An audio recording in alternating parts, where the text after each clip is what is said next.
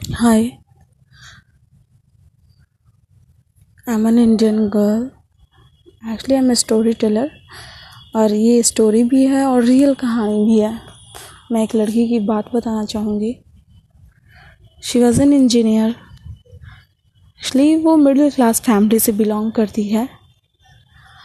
और जब वो छोटी थी उसके पापा बहुत टैलेंटेड इंसान थे।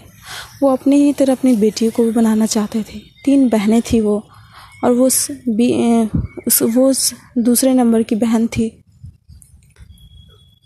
उसकी पढ़ाई बहुत अच्छी थी बचपन में, और वो हमेशा टॉप करती थी क्लास में। उसके सामने एग्ज़ाम्पल रखा गया इंजीनियरिंग बहुत अच्छी चीज़ है, इंजीनियरिंग लोग करते हैं, और डॉक्टरी भी बहुत अच्छा है, बट डॉक्टरी में ज़्यादा पैसा लगता था, इसलिए पापा ने उसे नहीं कराया। और सो वो इंजीनियरिंग की तरफ़ चली गई।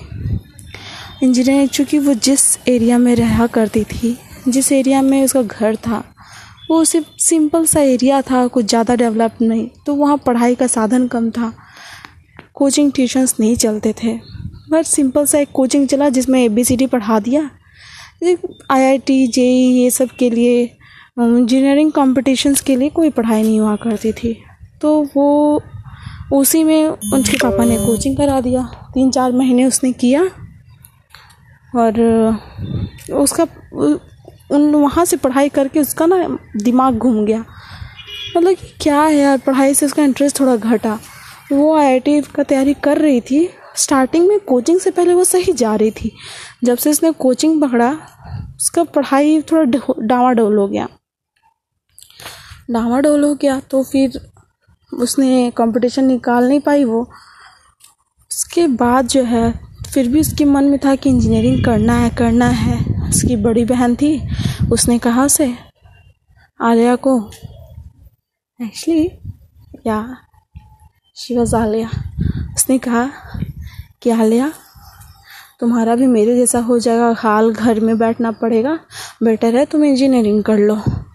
और उसके अंकल ने भी इंजीनियरिंग किया हुआ था। बहुत अच्छा एग्ज़ाम्पल था। चूँकि 2014 के बाद का it's it was like a recession type unemployment बहुत ज़्यादा बढ़ गया था। तो फिर उसने सोचा कि हाँ मैं करूँगी। उसने प्राइवेट कोटा से करना शुरू किया। पापा को उससे जिद लगाया। मगर जब वो ट्वेल्थ पास आउट होने के बाद, जब वो बी एस पापा ने कहा, यहीं पढ़ाई कर लो। जिस एरिया में वो थी। वहाँ पे बीएससी पे फिजिक्स में उसने एडमिशन भी ले लिया था बट उसके मन में था कि इंजीनियरिंग करना है। उसकी दीदी ने भी उसे यही कह रखा था, यहाँ रहोगी तो बर्बाद हो जाओगी, नहीं पढ़ सकती। बट बीएससी का फ़र्स्ट ईयर में जो उसने एग्ज़ाम दिया था, उसमें वो एटी प्लस परसेंटेज लाई थी। बट उसका तो मन था इंजीनियरिंग उसको एक फ्रेंड मिल गई जो भी, वो भी इंजीनियरिंग करना चाहती थी। दोनों मिलके प्राइवेट कोटे से बीएससी की पढ़ाई छोड़कर फिजिक्स ऑनर्स की पढ़ाई छोड़कर इंजीनियरिंग करने चले गए। और उन्होंने इंजीनियरिंग किया। और वहाँ भी वो लड़की तो बहुत टैलेंटेड थी। वो बाई बेसिक उसका बहुत अच्छा था। तो सारे टीचर्स कहते बेटा, तुम बहुत अच्छा कर लोगे। खूब पढ़ाई करो कंपटीशन की तैयारी करो। बट कंपटीशन के लिए कोचिंग चाहिए होता है। ठीक है? तो कंपटीशन के लिए और वो भी प्राइवेट कोचिंग में पता ही है प्रोफेसर्स लोग कैसे रहते हैं, कुछ नहीं बताते। फिर भी उसने पढ़ाई की, अच्छे मार्क्स तो उसने उठा लिए। उसमें भी उसने सेवेंटी नाइन परसेंट का ओवरऑल परसेंटेज ले आया। चलो, यहाँ तक तो मैंने बता दिया। आगे फिर बताऊँगी।